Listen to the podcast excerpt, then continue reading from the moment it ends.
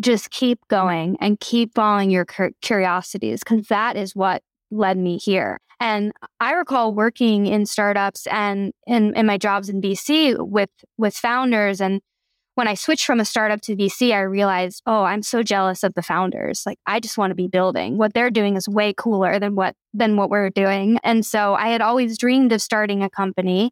I just didn't know what it would be.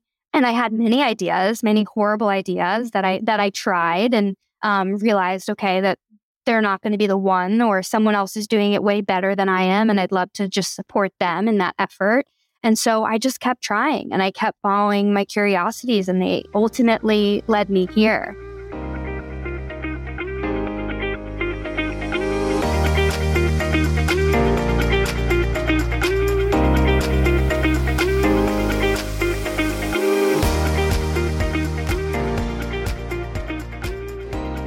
Welcome to the Supercharger with Digital Marketer, the bi weekly podcast where we discuss everything related to entrepreneurship and finding success in building business online.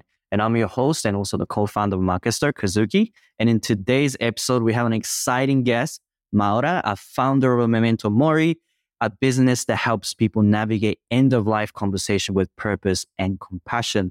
And then in today's episode, our topic is all about building business with purposes. So I'd like to kind of introduce Maura to our podcast. and welcome to our Markester's podcast. We're super excited to have you. Before we begin, please share with us who you are and what you do. And we'd love to know a little bit more details of what you currently are doing. Yeah, well, thank you for having me on the podcast. I'm so happy to be here. To tell you a little bit more about myself, I'll start from the very beginning. I was born and raised in Philly by my two moms mm-hmm. and with my sister and our dogs. A fun fact is my weakness is definitely ice cream. I like to make my own and will always try new flavors. I grew up as an athlete playing soccer and lacrosse, and I love adventure. I love scuba diving, grew up skiing, even been skydiving. I'm definitely a try everything once type of person. Wow. I attended the University of Vermont for college where I studied anthropology. I enjoyed learning about different cultures and why people are the way they are. And it was there that I actually fell in love with snowboarding. I switched from skiing. I thought it was cooler. And during that time, though, is when my mother died. And so when I graduated, I had no plans. I tried interviewing for jobs in the city and I just hated it. I wanted to be in the mountains. So I ended up moving to Aspen, Colorado, which is where I had my first job post college as a wedding planner. Lots of crazy stories from that time.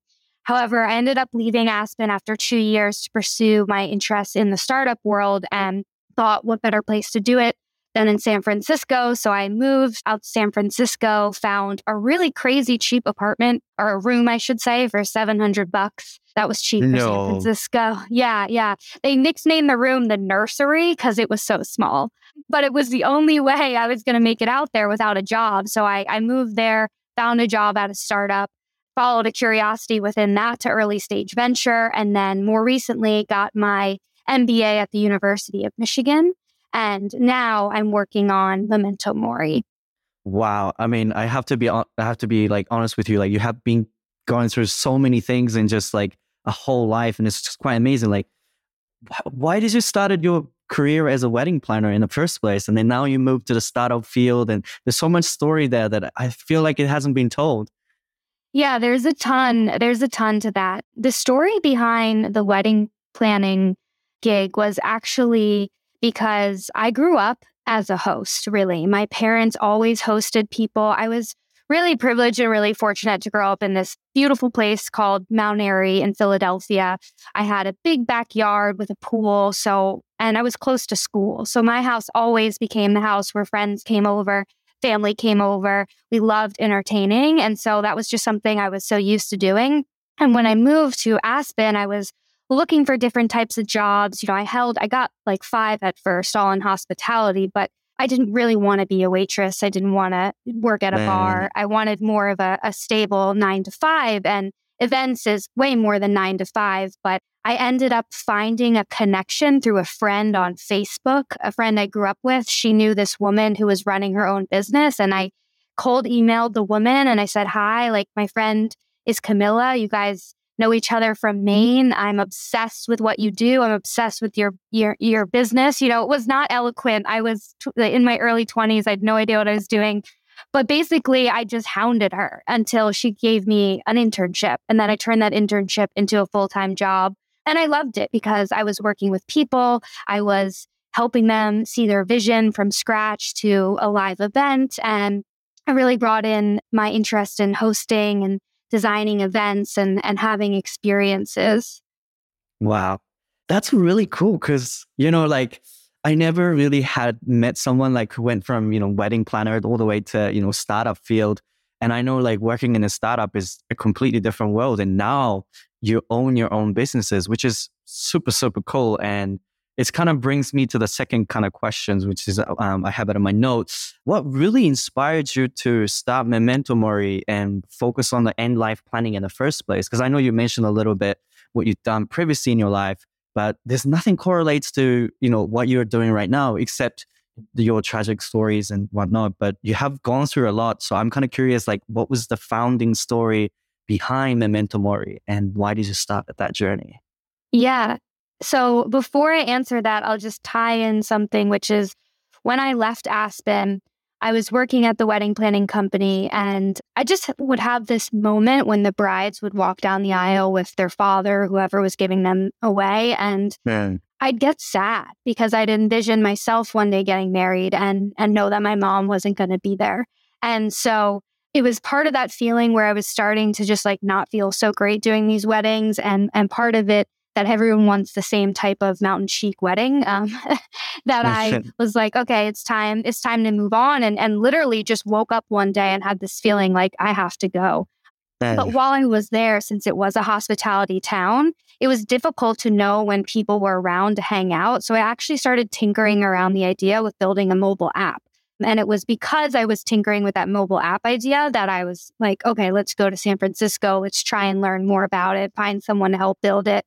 But so that's sort of the connection to moving into the startup world. And ironically, now I'm helping people plan funerals. So going from wedding planning to funeral planning, it feels very full circle for me. And it's something I've been through and, and can help people with versus yeah. having never been married or anything like that. So the inspiration behind Memento Mori itself is also a crazy long story that I'll try and keep super brief. But no, obviously, obviously, you know, some of the inspiration comes from my mother, Maureen, and going through the experience of losing her and planning that funeral and understanding after the fact the importance of preparing ahead and having these conversations.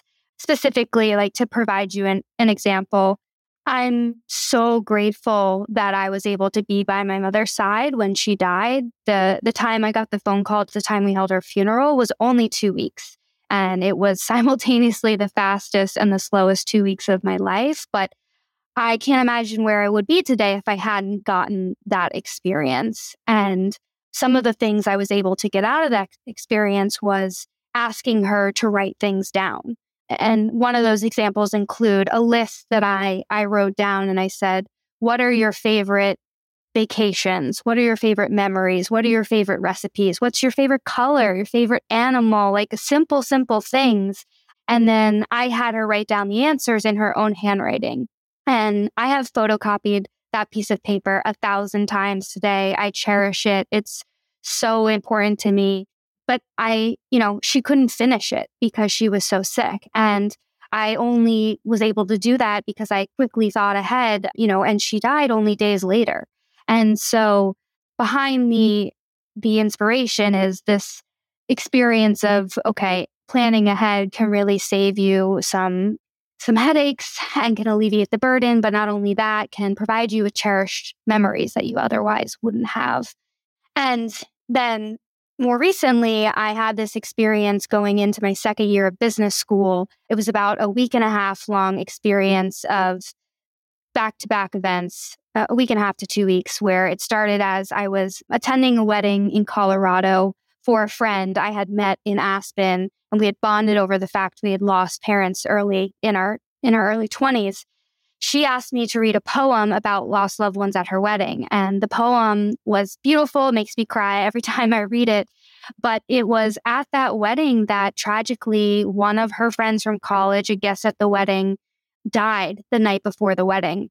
And we didn't find out until the morning of. And as you can imagine, that was devastating to not only the bride and the groom, but their friends that were there.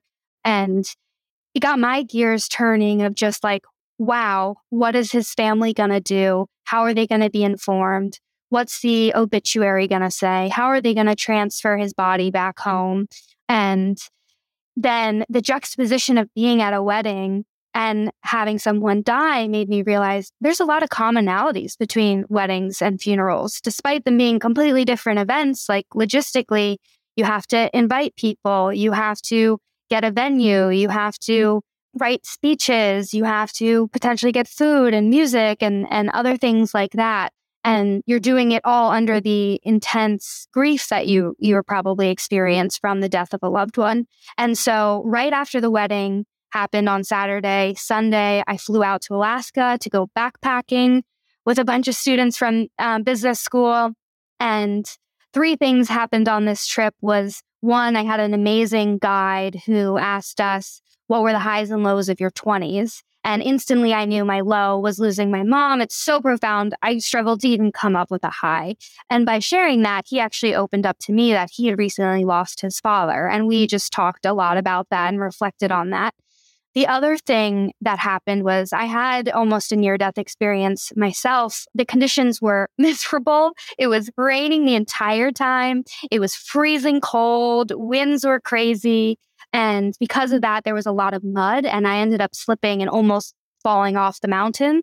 Sprained my ankle, didn't even realize it because of the adrenaline, kept hiking seven more miles, I think, that day. And then the next day, we had to get up and, and hike out, and we needed to be down by a certain time so we could connect with our transportation. So it was very important that we kept up our our speed, our pace when we were walking. I quickly realized I could not carry the weight of my 60 pound back anymore, that something was seriously wrong with my foot. And so I broke down. I had this crazy experience where I realized, okay, my biggest fear is coming true because early on the first day, they asked us what our fears were surrounding the trip. And I said something really superficial, like getting eaten by a bear, because, you know, bears were a potential threat. We wore bear spray, but I didn't really know. And then I quickly realized on that last day, wow, my biggest fear is asking for help. I don't want to have to ask anyone for help. I want to do it all myself. I don't want to burden anyone else. But I had to. I had to ask for help. I had to put my weight on other people's shoulders, literally, to get us down the mountain. And that was just a really transformative moment for me. And then we flew back the next day after we hiked out and I went to class for my first day of my you know my last day of business school type of thing and I was prompted to pitch a business. So that long-winded story is uh, those events at the wedding and in Alaska were swirling around my head when I was prompted to pitch an idea for a business. So I pitched the idea of wilderness hospice care. And that is where the initial idea for Memento Mori was born. And then over the course of the semester, doing research and whatnot, it, it formed to what it is today. Wow. I mean, I'm literally in a in a all right now. Like it's it's just like I feel like everything that you've gone through, it was just a preparation for what is the what you're doing right now. It's it's crazy. Truly. Yeah. If you were to look back at yourself how do you feel about it? Like that you're doing your own business right now, and then back then you were going through a lot of things. Like me, like some people were speaking to you the truth about what you're going to be doing in the in, in the right now. But I'm curious, like, what if you were to look back a little bit? How do you feel all about you know doing your own businesses and now doing with yeah. everything with purposes? I mean, if I were to look back even even a few years when I was in working in startups, I was working in venture capital, I would say just keep mm-hmm. going and keep following your curiosities because that is what led me here. And I recall working in startups and in, in my jobs in VC with with founders and when I switched from a startup to VC, I realized, oh, I'm so jealous of the founders. Like I just want to be building. What they're doing is way cooler than what than what we're doing. And so I had always dreamed of starting a company. I just didn't know what it would be. And I had many ideas, many horrible ideas that I that I tried and um, realized, okay, that they're not going to be the one or someone else is doing it way better than I am. And I'd love to just support them in that effort. And so I just kept trying and I kept following my curiosities and they ultimately led me here. So yeah, it does kind of feel like every turn I made is is is how I ended up here. Wow. Wow, that's a lot of a lot of steps to go through to be honest. yeah, yeah, it's been a winding journey. It has not been a straight path, but because of that it has also not been boring. Yeah. I mean, I admire that entrepreneur spirit. Like eh, that's that's what should keep you going. So that's really cool. So my next question is actually kind of more towards, you know, building Memento Mori. And obviously it's it's from building from scratch and mention a little bit, you know, it's a still baby, still about to come alive. So can you walk us through the process of building Memento Mori from idea to launch? I know you touched more about it than previously. I'm kind of curious, like in a perspective of building as an entrepreneur? Because I know people who's listening to a podcast wondering like, I want to start a business, but having an idea is great, but building that idea is something that is completely different from the normal process that everyone goes through. So we'd love to hear what kind of challenges you faced during the process of creating it. And, you know, one of the, un- especially this is untapped industry. So how did you overcome those challenges? And we'd love to hear a little bit more about that too. Yeah, this this is going to be great advice.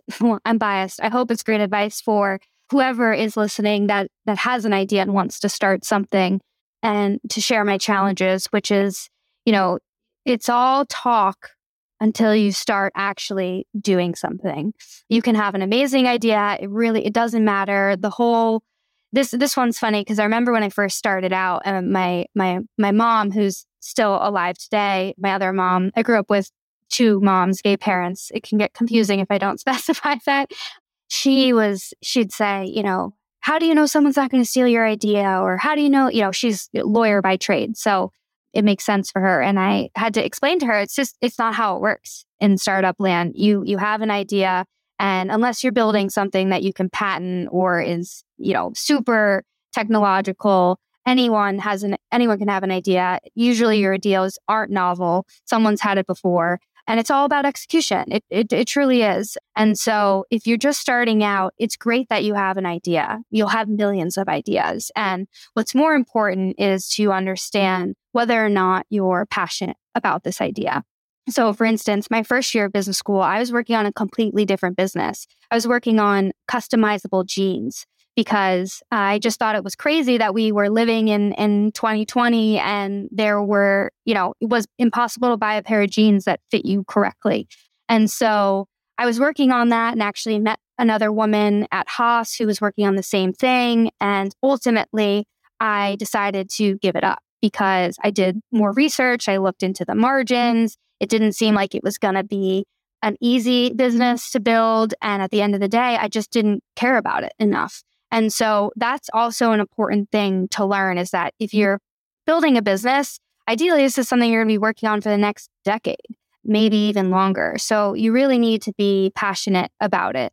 That passion can come and go, but you know, it's important that it's something that you are are willing to work on for for the next 10 years. And so the number one thing that I did and, and why I'm working on this business now is that through pitching it over and over again in school, I just felt like this made sense. I had had so many ideas, and finally, this one made sense. It was a calling. And I was really lucky that I had the support of the University of Michigan and, and some, some interesting programs that they had to help you develop an idea to launch. But that being said, I also did a lot of the work on my own. I sought out a lot of folks who had done it before me. I think the best way to learn are from other founders. So get on Twitter is my number one piece of advice. Start producing content about your ideas, and you will find other people who are working on them or want to work on it with you. And then, you know, what I actually did tangibly to, to go from idea to launch was at first do research. So I did hundreds of hours of research online about the industry you don't need to do hundreds of hours. You can do 10 hours and that'll be enough. Then I did customer discovery interviews. So from my research, I was able to see okay, who are all the stakeholders in this potential business? That's funeral home directors, that's people who have lost a loved one, that's hospices, that's many other folks. And so I made it my mission to go and talk to every single one of them. So I did about 50 plus customer discovery mm-hmm. interviews. There's a great book called The Mom Test which everyone should read. You can read it in a day and it'll help you with the validation process of going from idea to launch. And the validation process is extremely important because you should be validating every idea you have before you invest any money into it to launch it.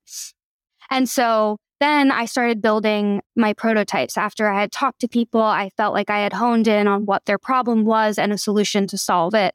And so through mm-hmm. that, I did some prototyping with using Typeform, which is just a survey. You don't even have to use Typeform. You can use Google Forms. There's so many options out mm-hmm. there. And I started testing that with folks and was able to validate my target audience's behavior and attitudes toward the product itself. Mm-hmm. And from there, I went back to the drawing board to iterate. You know, they they talk about this design cycle where you prototype, you get feedback, you iterate, and you do it all over, over and over again. And the quicker you can do that, the faster you'll actually get to the product that you want to launch. And that's basically the method I use to launch Memento Mori. And so, you know, it was hand drawing wireframes, working with people on on Figma to produce those hand drawn wireframes to low fidelity type to then I worked with an agency through grant funding to make high fidelity wireframes. And now I'm partnering with a team called Good Work to mm. actually build the MVP on Bubble. Wow. So you guys are using like a no code tools to build your app as well. That's really cool. Yeah. Yeah. And I think it's the way to go. Like we're seeing those trends. You can build anything these days with no code. That being said, I'm not technical trying to learn on no code. Could I do it? Yes. Do I want to do it? Not really. Could I hire someone to do it better than me? Absolutely. And so part of that, though, is connecting with the right people. It took me six months to find the right people to build with. And I'm lucky that I found them. You, will hear many, many cautionary tales of people who have spent money and projects haven't worked out. So I would caution you not to immediately spend any money. Use constraints as your superpower because oftentimes even your competitors are just throwing money at problems when they, they really don't need to be doing that. And then some of the other challenges I faced that I didn't touch on was that I wasted so much time in business school pitching instead of building. So again, back to that point of iterating on your product cycle, just build, get building and, and hold yourself to like, I'm going to build this thing this week and then test it. And the next week, we're going to build this, you know, have, we can get into all of that later, but just building because you'll waste so much time not doing that. And building takes so much longer than you actually think it does. Wow. I mean, I wish uh, Nike created this slogan called just build instead of just do it. exactly. Yeah. Yeah. Awesome. That's exciting. I know we talked a little bit more about the business and everything, but how, how do you feel in terms of your personal experience with, you know, end of life conversations and influence how it influenced the you know the mission of Memento Mori because I know you know you talked you shared about us a little bit of your how your mom passed away and how you know things did you talk with the, how interacted with the people that actually spoke to you the truth and everything. But what it was the true influence behind those mission of you know Memento Mori and why you wanted to really focus on that field? So you can actually you know not only help other people but also dis- you, what you're doing is disrupting the whole industry because nobody ever really touched that since I don't know, like decades. So I'm really yeah. curious to know your personal influence on that. I'd say a lot of it came from the obviously the experience I had losing my mother, which I which I touched on briefly, but also it was during those customer discovery interviews that I had with people because working in death care is has its own unique challenges and especially trying to get people to talk to me about their experience with death be it they work in the industry or be it that they lost a loved one or that they're dealing it with themselves was really hard. I relied a lot on friends to connect me with their friends, to family members, to people they knew, because it's uh, awkward to just ask the world, ask the internet, like, if you're dealing with loss, would you mind talking about it with me for my research purposes. You know, there's a better way I, to say that. And I did, I did do some cold emailing, but it was through those customer discoveries that I learned a couple of things. One, which was people who have experienced loss, whether we like it or not, we are bonded by being mm-hmm. in this club. And typically, depending on when you've experienced the loss, are more willing to talk about it. Yet there doesn't really seem to be a ton of platforms to do it. There are dedicated companies working on grief support, which are wonderful. But when you think about it, as someone who either is grieving or not grieving, nothing really comes to mind. You just sort of think of individual therapists. At least I do. And then the other thing that I noticed was in my research was that hashtag grief had over 6 billion views on TikTok.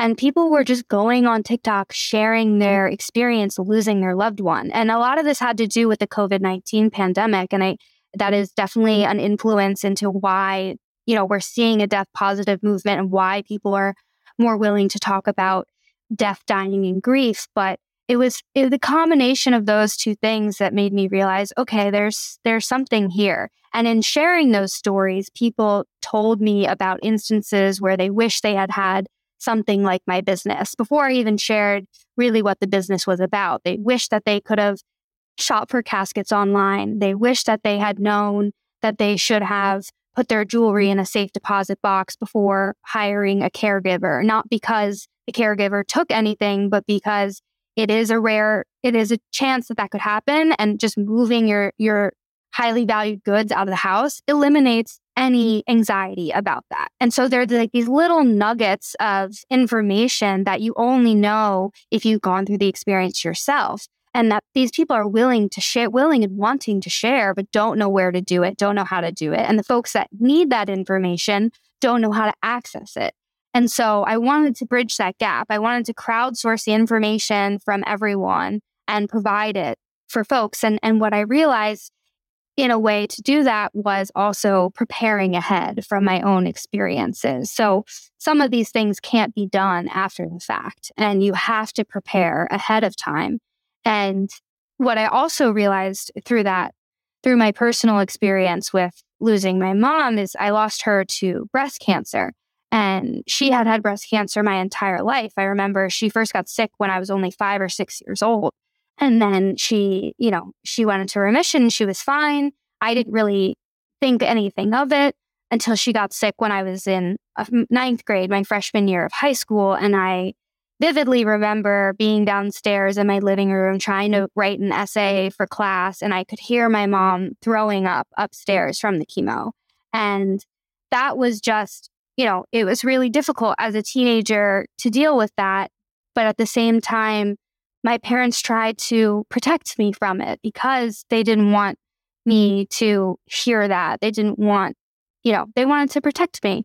And I think to some extent, between trying to protect me and also the way society handles cancer and how we have this culture around like survivor mentality is difficult because I, the combination of being young and, you know, thinking my, okay, my mom's beat this twice already and she's a survivor like she'll never she'll die but she won't die from cancer is is really what i thought. So when she did die from cancer i was just totally unprepared for it. And i think you know this is a very difficult conversation but just in general death is still taboo in the united states and we're doing ourselves a disservice by not talking about it and not normalizing that it's an inevitable fact of life and that the best time to prepare for it is when you're young and healthy and not when you're in crisis mode or when you're too sick to feel or be or seeing your normal self. And so it was definitely those types of things that really experienced the mission behind Memento Mori of, okay, let's normalize talking about death. Let's destigmatize it. Let's help people live better lives by preparing and, and contemplating mortality. Wow.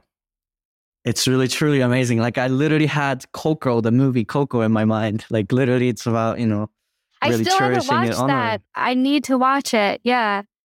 Oh, it's really, really good. Like I strongly recommend it because it's like it's like really honoring the death as well, but at the same time, it's like you're doing something to really help you know remember the good things and good times. So um, yeah. definitely recommend that. But yeah, I mean, what you're doing is really inspirational. To be honest, like I know like a lot of audiences will probably wondered at the beginning, it's like, wow, like why, why, why do you want to get into that field? You know, it's right. So it's really interesting to hear your missions and your what your drives and why you know helps you get up in the morning and every day. So it's really cool that you share that.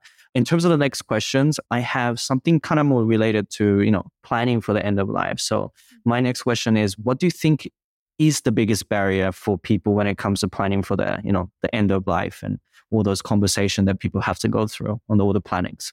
Yeah, I think the biggest barrier for end of life planning is definitely the fact that it's it's just taboo. It's that people don't want to think or talk about it.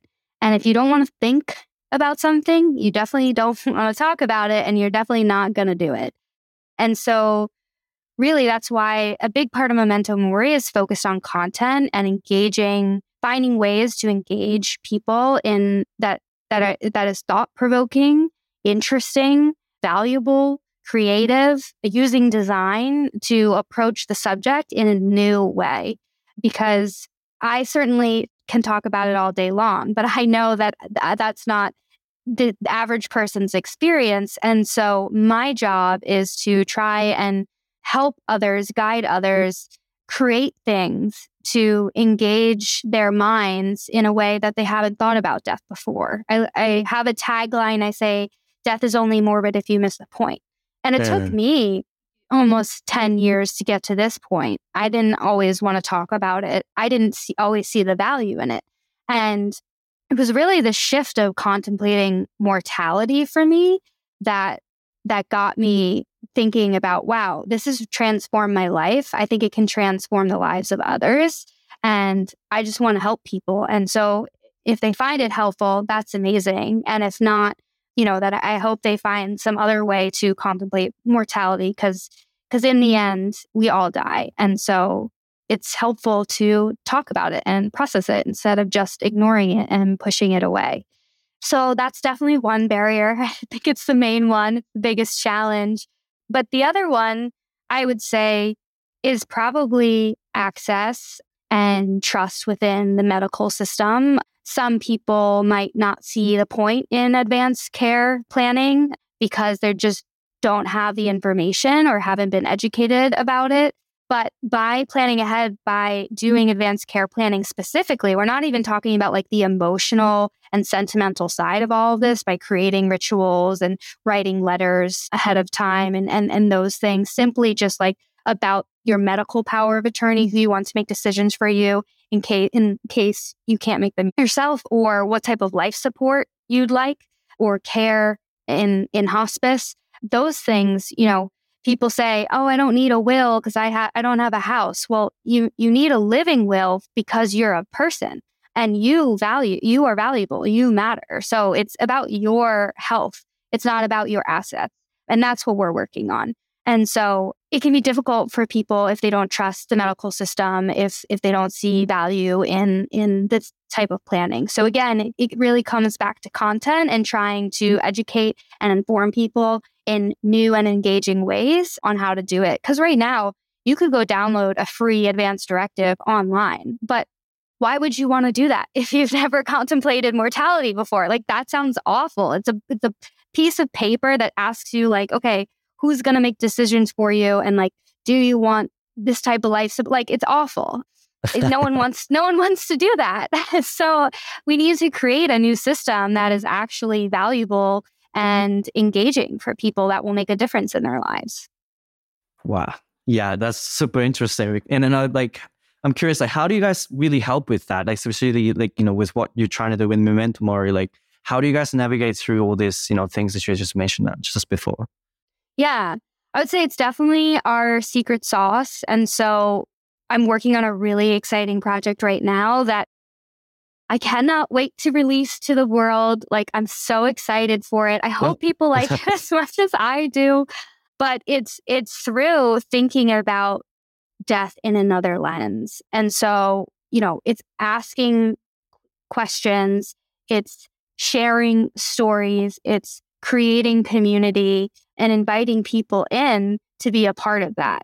Whereas the way it's done now is isolated, it's cold, it lacks design, and it just hasn't been given the the room and attention that I think it deserves. And so we help with people just understanding at first like what does it mean? What does death mean to you? What do you think happens when you die? Like people don't even think about that simple question, you know, is there an afterlife or is there not? That can have a big impact on whether or not you have fears about death. Often people who believe in an afterlife are much less fearful of death. And then that moves on to contemplating like where what version of yourself do you want to be on your deathbed and what version of yourself are you now? And if it's not the mm-hmm. same let's assess and make sure we make some changes and adjustments so we can get you to where you want to be. Because ultimately the amazing thing about contemplating death is that it just brings you back to assess your quality of life right now and realizing that life is very fleeting what truly matters to you. Often it's either your work or your family. And how can mm-hmm. you do more of the things that make you happy? And, you know, we, we, we live life often just letting it pass us by. And that's to no fault of our own. I blame technology for a lot of that. The mobilizations, mobilization of Americans where we've disabled the nuclear family. Like when your grandpa or grandma dies, usually you get a phone call and you're not there. We're so far removed from death that we just need to come back to it a little bit more. Wow, that's really interesting. Like the project that you're working on, because that's a lot to take in. Like, you know, it has to be something not only doing research to find out more about it, but you have to find the right person to really get the information to get the project on. So that's really cool. Yeah. So I have a couple of three more questions to kind of go through, but I really want to know. I know you touched a little bit on your failure and then your personal experiences and whatnot, but in terms of setbacks of you know failure you had in previous work or current things that you're doing while you're building Memento Mori, but how did you turn it into an opportunity for growth? Because I know you're, I believe you're doing everything on your own. You mentioned about building apps and everything, and I know as a solo entrepreneur, it's tough. it's especially it feels you know sometimes it gets feel lonely if you get you know you don't have a, people to support you sometimes and that's really tough. So how did you navigate those setbacks and failures in the first place and how did you turn that into opportunity for your own personal growth as well as your business growth? Yeah that's a great question because i think it's so important to always learn from your mistakes and use them to your advantage. And one of the biggest shifts that I made that was really beneficial was not viewing potential projects as failures, but viewing them as experiments. So just shifting my mindset from, okay, I'm going to test out this experiment to from like, I'm going to build this thing and it might fail and it might suck and people might hate it. And that, that shift, just that language shift has been so powerful for me because it has given me uh, the opportunity to fail and has taken the pressure off of that everything needs to be perfect. And when you're building in the early stages, if you, the classic trope, like you, you wait until everything's perfect to launch, it's too late. And it couldn't be, you know, more true. And so what I learned early on is, you know, six months into this, I was like, damn, I wish I knew what I knew now, six months ago. But you have to embrace the journey. Like you're never going to know now. And so all you can do is just learn from the things that you that you have grown from and those mistakes and use them to your advantage. So I would say, you know, I touched on one, which was that that pitch deck, like unique to business school. I was in many co- pitch competitions and just so focused on refine the pitch, refine the pitch, refine the pitch. And then after like three months of pitching, I didn't even have a product, and that just felt really silly. But I think another unique setback or, or thing to learn from was early on, I met with some mm-hmm. VCs because I was pitching mm-hmm. and I got feedback from them. And a no from a VC, A, is just one more meeting closer to getting a yes. And B can be valuable feedback. You have to take everything with a grain of salt because they will share all of their opinions, and one firm will have the exact opposite opinion. But you can use it as a way to set what your next milestone should be. You know, they're going to go and tell you you need X, Y, and Z for us to give you money. So go out and do X, Y, and Z. And before you do, obviously assess if that's the right move for you. But that was a that was a learning for me that I took to heart and initially got, you know, told, "Oh, you need a technical co-founder, you need more traction, you need this and that." And so I went out and did it. And then I went back and I got more feedback and I went out and did it. It's just again, it's this like iterative cycle of like keep building and learn from from the mistakes that you make. Wow, that's like a tough love from VC. yeah, yeah, it is for sure. Yeah, they will humble you. But you got like I said, you got to take it from a grain of salt because a lot of folks I talk to, they know nothing about this space. Some get it, some don't get it, and that'll always be the case. So you really need to not let those types of meetings knock you down and go into them more strategic. Uh, none of them I went into actually looking to raise money, but I viewed them as okay, this is a great opportunity to start the conversation, to get to meet them, understand what their thesis is on this industry. Do we even align on that? And is this someone I would want to work with for the next 10 years too? Interesting. Now that you mentioned, you know, next 10 years and, you know, thinking forward, I would love to know what is the next step for you and Memento Mori? Yeah. So the next step is launching this MVP and this other project, which I'm super excited about. But things have actually taken a little bit of a turn since we last spoke, which is that I've been offered a, a part time to move eventually full time position as a director of operations at a hospice.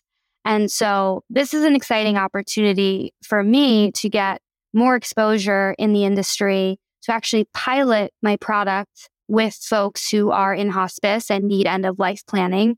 And so going to be using that as a way to refine the MVP before we, you know, do a do a real launch. And so I'm really excited for for that next step. It's going to be quite the experience to, mm-hmm. you know, to be with folks who are dying. I have the experience of my mother, but beyond that, I haven't been around a ton of dying people. And so mm-hmm. I will be offering not only mm-hmm. my position as the director of operations, but my experience as a death doula and offering those services as well. And so I'm really excited to take that experience and put it within Memento Mori to refine the product even more. Wow, that's that's like a, you know, ah, it's like a one step close to you know the ideas coming true. So it's really cool. Yeah, yeah, and that's where it's like you know put one foot forward, one foot in front of the other and keep going. And for folks out there, like if you have an idea, you don't need to immediately quit your job. I was in a unique situation that after I graduated school, it was kind of like, okay, I won some money, I have some memento, momentum. Everything else is so unappealing to me right now. Like, let's go out and chase this. And like, thanks Biden for delaying student uh, loan payments. so it truly was like certain circumstances that allowed me to go do this. But yeah, it's like go get a part time job in whatever field you want to build in. Like get hands on experience because you need it and they'll help you build faster. Yeah. I, I totally agree with you. Like it's it's like it's that taking the leap of faith and then you know taking that risk to make your ideas come true. So um Maura, um, before we close our episode, I, I like to ask you, this is more for personal to you and then to the wider audiences. So, what advice do you have for anyone who's look, uh, looking to start a business today or maybe in the future? And, you know, obviously, some people already have their businesses they're there right now, but, you know, it's, it's a bit challenging, right? So, what advice would you give to them? And also, people who's actually listening to a podcast could be also people who got recently laid off. So they they're confused. They they don't know what to do with themselves, and they, they might want to get some you know, inspirations and advice. And I know for you as well, like you know, you decided your own path and building your own business. So what is the advice that you would you would give it to those audiences that looking for you know the brighter future ahead? Yeah, I'll give a couple pieces, some more tangible than others. But the first thing would be if you have an idea or like this, you know, if you if you don't have an idea, I'd say just go have a ton of experiences. Go say yes to everything, go on a trip, go to dinner, sign up for a pottery class, like take an online business class, like do do everything, do whatever because experiences are what ultimately lead you to a problem.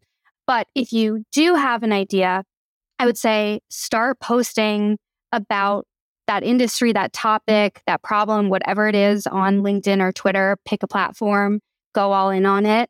You're going to meet amazing people who are also working in that area or want to help you and and follow those people and DM me if you want more notes on that because there's there's more to it, but just start producing content on that area. Then the next thing is read the mom test and go out and do customer discovery interviews. And then some of the other advice is don't be afraid. Like it's really scary, but you mm-hmm. can do it and people have started businesses in areas they've never worked in before. It's obviously better if you do have that experience, but it's not impossible to do it. Case in point, I've never worked in the death care industry, but I'm taking my knowledge from the wedding industry, creating memorable events, taking my experience a, a personal loss, losing my mother, and now I've gotten a job in the field. And so it's possible to create that knowledge for yourself. The other thing is the market is never too crowded. It's never too crowded. I just have to say that again. Like you can start a CBD business, you can start a coffee business, so long as you have a unique point of view and distribution strategy. So, just off the bat, don't let anyone crush your dreams because you want to go start something in a saturated market. Um, as long as you have a unique point of view and distribution strategy combined with like awesome branding, you you can do it. It's, it's going to be hard, but you can do it. The other thing is it's going to take way more time and money than you think it will. But now there's never been a better time to start a business because of no code tools. And again, Twitter has like amazing resources. Also, if you're looking to understand culture and people and your audience, Reddit is a gold mine create a profile on Reddit, sleuth, write comments, interact. Like you'll see crazy things on there you might not wish you had seen. But and truly to understand people, Reddit is amazing. And then also like seek mentors. Don't be afraid to cold call, but you need to be really thoughtful and personalized with everything you do. And it's going to take you a little bit longer, but it will get you, you know, it will get you to where you want to be in the in the long run too. Awesome. Well, before we end, like make sure to you know check out the Twitter because uh, you know Elon Musk yeah. is really doing it right. So I guess it's uh, this is not advertising for Twitter. This is not sponsored. but yeah, well, that brings us to the end of this episode, and thank you so much, Mado, for joining us to you know talk about you know your businesses as well as what it's like to building businesses per purpose. Like it's really amazing. Really honored to have you on our podcast. And we hope that this episode is really valuable for you, for you um, as well as everyone. Thank you so much for listening to our podcast. If you enjoyed this show, please follow and rate and review us on uh, Apple Podcasts as well as Spotify. And be sure to come back in two weeks for discussion of another entrepreneurship. And until then, this is uh, Kazuki. And don't forget, don't stop and keep believing. See you next time.